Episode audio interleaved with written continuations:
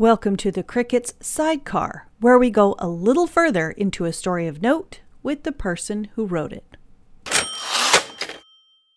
Hi, this is um, Kris McGinn with the Manchester Cricket, and I'm here with Hannah Harlow, our wonderful writer um, from the Bookshop of Beverly Farms, and we're here talking to her about her latest piece. Hi, Hannah. Hi, how are you? I am well, thank you. How are you holding up in this? Good, dreariness? good. We were, we were just talking about how everything is not dried out because it's just been raining so much, which is so I'm feeling a little damp just in general. I'm feeling a little soggy myself. right?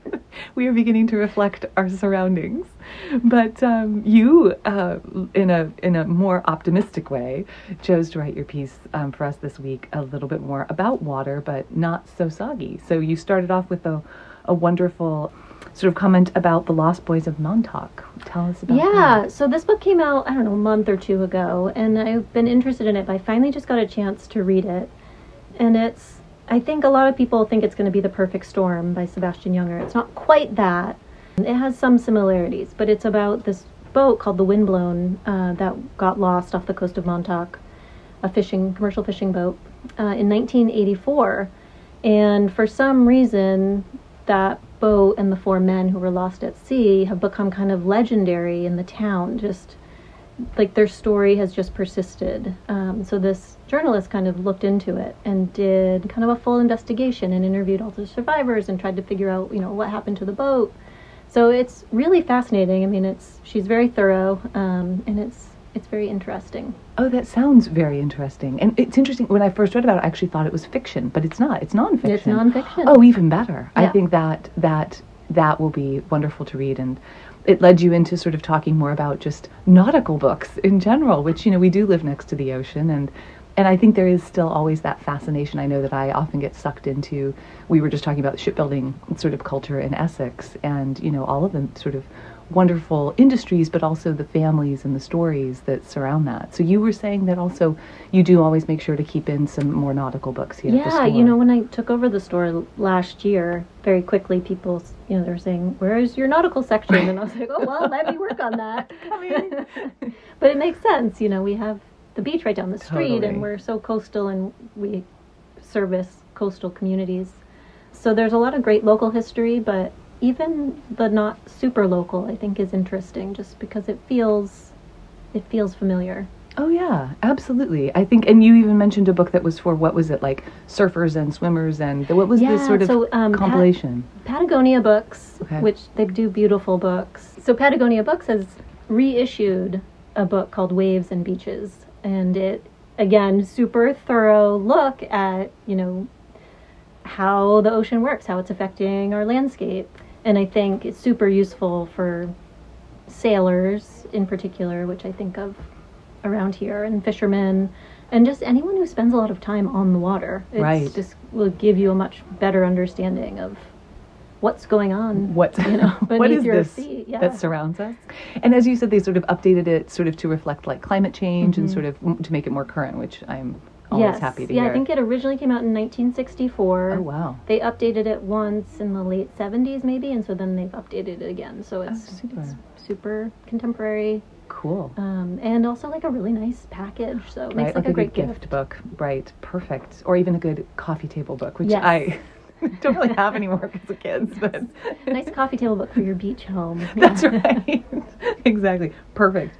No, I have to admit, I was very, very, like, I, I loved reading about all of these, but I was very excited about you moved into swimming um, and swimming to the top of the tide, which sounds fascinating, and I think the cricket may follow up on it. Tell us a little bit about, about that. So it's by Patricia Hanlon, who um, has lived in Gloucester for you know 30 plus years, and she actually came to the store a couple weeks ago and did a little event.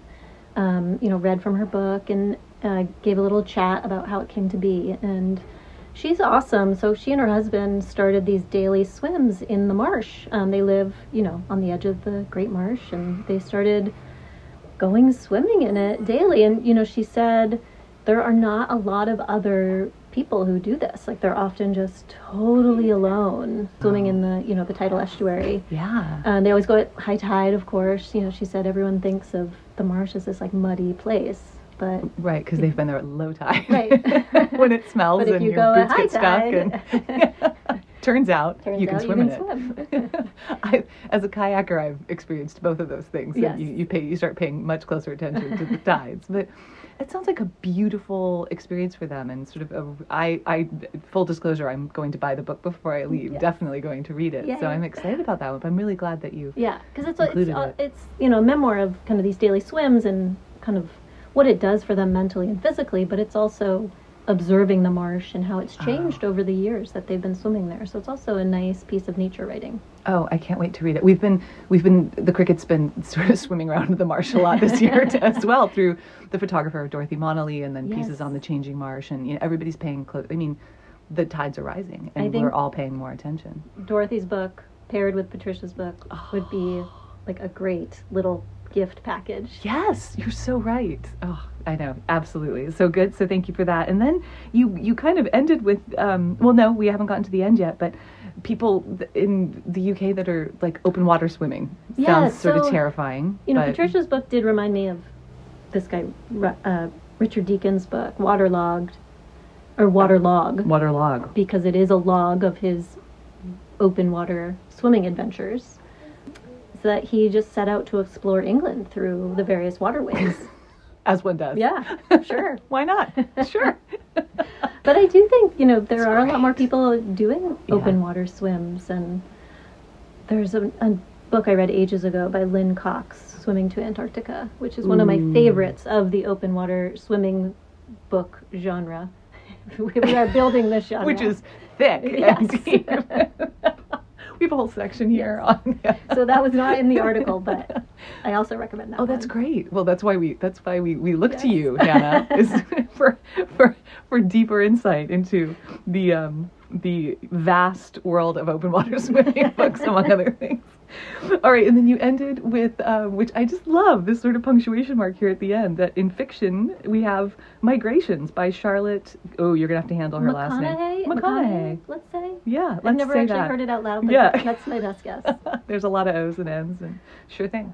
Yeah, well, so I'm a fiction lover, so I really couldn't let the article end without Well mentioning done, a couple you. novels. Yes. So the first book I mentioned was Migrations by Charlotte McConaghy, which um, you just mentioned, and it's great. It's so it's a woman who's kind of following what is perhaps the last migration of the Arctic terns. Mm. Um, so it's kind of a climate change novel. Um, we call this cli-fi. This one is not quite science fiction. Um, you know, it's it's based more in this reality. But this reality playing it out Yeah. in sort of ominous um, but outcome. she's a beautiful writer, Oh. um, but also like has a great way of creating tension. So you're co- turning the pages.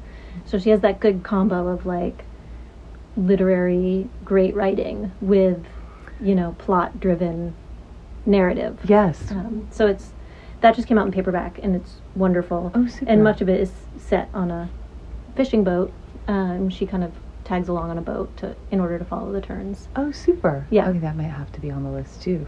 Okay. Good. Yeah, and she has a new book coming out in August that I'm reading right now called Once There Were Wolves, Ooh. and it's fabulous. And every night I'm like, I need to get back to this Oh, that's you know you, you just mentioned something really important, which is you know, and I sort of I, I don't know I find this with like Donna Tartt, like when I think, in my opinion, the writing is excellent, but it also you can't get when you can't wait to get back to it. Yes. that's just such a I know, that's I the love it. sweet spot with reading. Really, It is, so that's and it good. doesn't. Ha- you can't. It doesn't happen with every book. No, no, Just can't. It can't, and maybe that's what makes it special. Yes. So I think so. good. Well, then you end on Sea Wife. Yeah, Sea Wife again, like another kind of thriller, more of a thriller than Migrations is. Um, but it's about kind of a story of a marriage. Um, this family, they decide to move onto a sailboat, and they take the kids, and they are sailing to Panama, and um, and then you know stuff happens.